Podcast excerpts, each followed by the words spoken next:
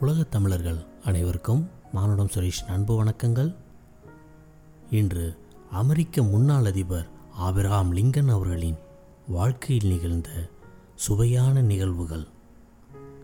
இயல்பாகவே சட்ட புத்தகங்களை படிப்பதில் இருந்த ஆர்வமும் வாதாடும் திறமையும் லிங்கனை ஒரு வழக்கறிஞராக கொண்டு வந்து நிறுத்தின கீழ் நீதிமன்றங்களில் சின்ன சின்ன வழக்குகளில் அங்கீகாரம் பெறாத வழக்கறிஞராக ஆஜரானார். அவரது நண்பர்கள் சிலர் அவரை வழக்கறிஞர் தேர்வை எழுதச் சொல்லி வற்புறுத்தினார்கள். லிங்கனும் அதற்கு சம்மதித்தார்.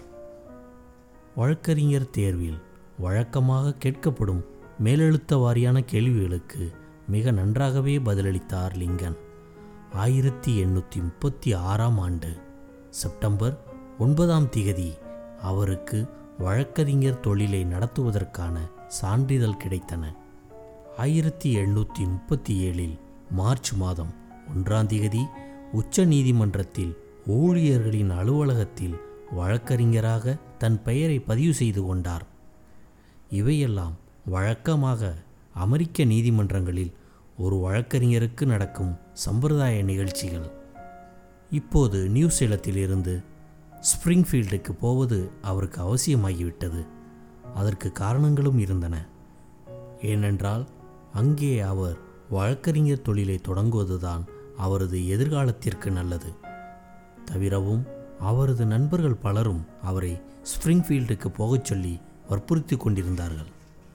சில பொருட்களை கையில் எடுத்துக்கொண்டு ஸ்ப்ரிங்ஃபீல்டுக்கு பயணமானார். கொஞ்சம் புத்தகங்கள் இரண்டு மூன்று செட்டு துணிமணிகள் ரொக்கமாக ஏழு டாலர்கள் பணம் அவ்வளவுதான். ஸ்ப்ரிங்ஃபீல்டுக்கு வந்து சேர்ந்து எப்படியோ தேடி ஒரு சுமாரான வீட்டையும் வாடகைக்கு பிடித்து விட்டார். அப்பொழுது வீட்டுக்கு தேவையான அத்தியாவசியமான பொருட்களை வாங்க வேண்டும். சாப்பாட்டுக்கு கூட பரவாயில்லை. ஓட்டலில் சாப்பிட்டு கொள்ளலாம். படுக்கை இல்லை என்றால் குளிரை தாங்க முடியாது. நிம்மதியாக தூங்கவும் முடியாது. ஆபிரகாம் கடைக்கு போனார். அந்த கடையின் சொந்தக்காரர் பெயர் ஜோசுவா ஸ்வீட். அவரிடம் லிங்கன் எனக்கு ஒரு படுக்கை வேணும். சுமாராக இருந்தால் கூட போதும். விலையை கொஞ்சம் பார்த்து சொல்லுங்க. ஜோஷுவா ஆபிரகாமை மேலும் கீழும் பார்த்தார். வறுமையும் கவலையும் படர்ந்திருந்த அவருடைய முகத்தையும் தோற்றத்தையும் பார்த்தார். பிறகு ஒரு பேப்பரில் கணக்கு போட்டார். பதினேழு டாலர் ஆகும். விலை ரொம்ப மலிவாக தான் இருக்குது ஆனால் இப்போ அவ்வளோ பணம் என்கிட்ட இல்லை. நான் இந்த ஊருக்கு வக்கீல் வேலை பார்க்குறதுக்காக வந்திருக்கேன். வக்கீல் தொழிலில் நான் நினச்சி நின்று சம்பாதிச்சிட்டேன்னா வர கிறிஸ்மஸுக்குள்ளே உங்கள் கடனை அடைச்சிட்றேன்.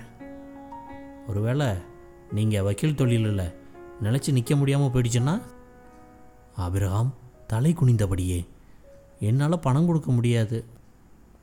ஜோசுவா இதுவரைக்கும் இப்படிப்பட்ட ஒரு மனிதரை பார்த்ததில்லை.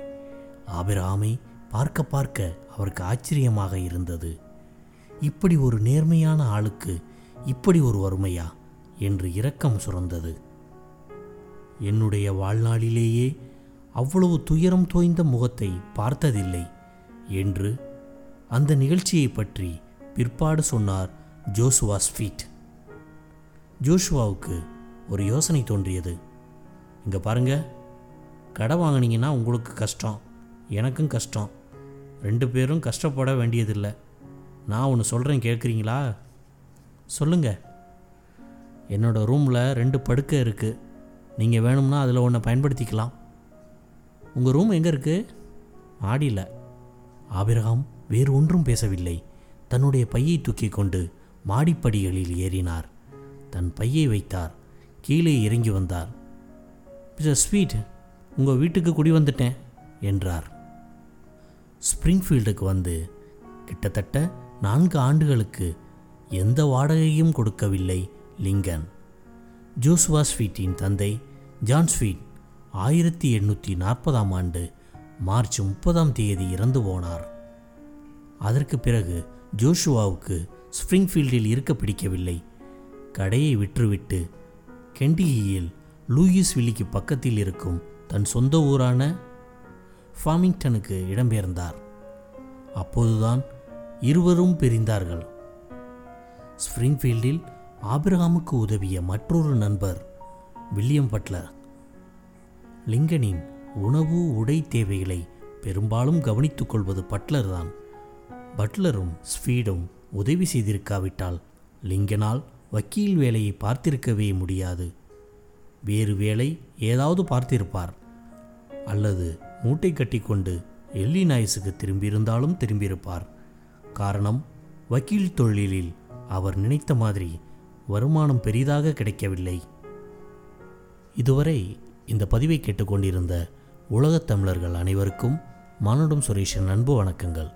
நன்றி வணக்கம் வாழ்க வளமுடன்.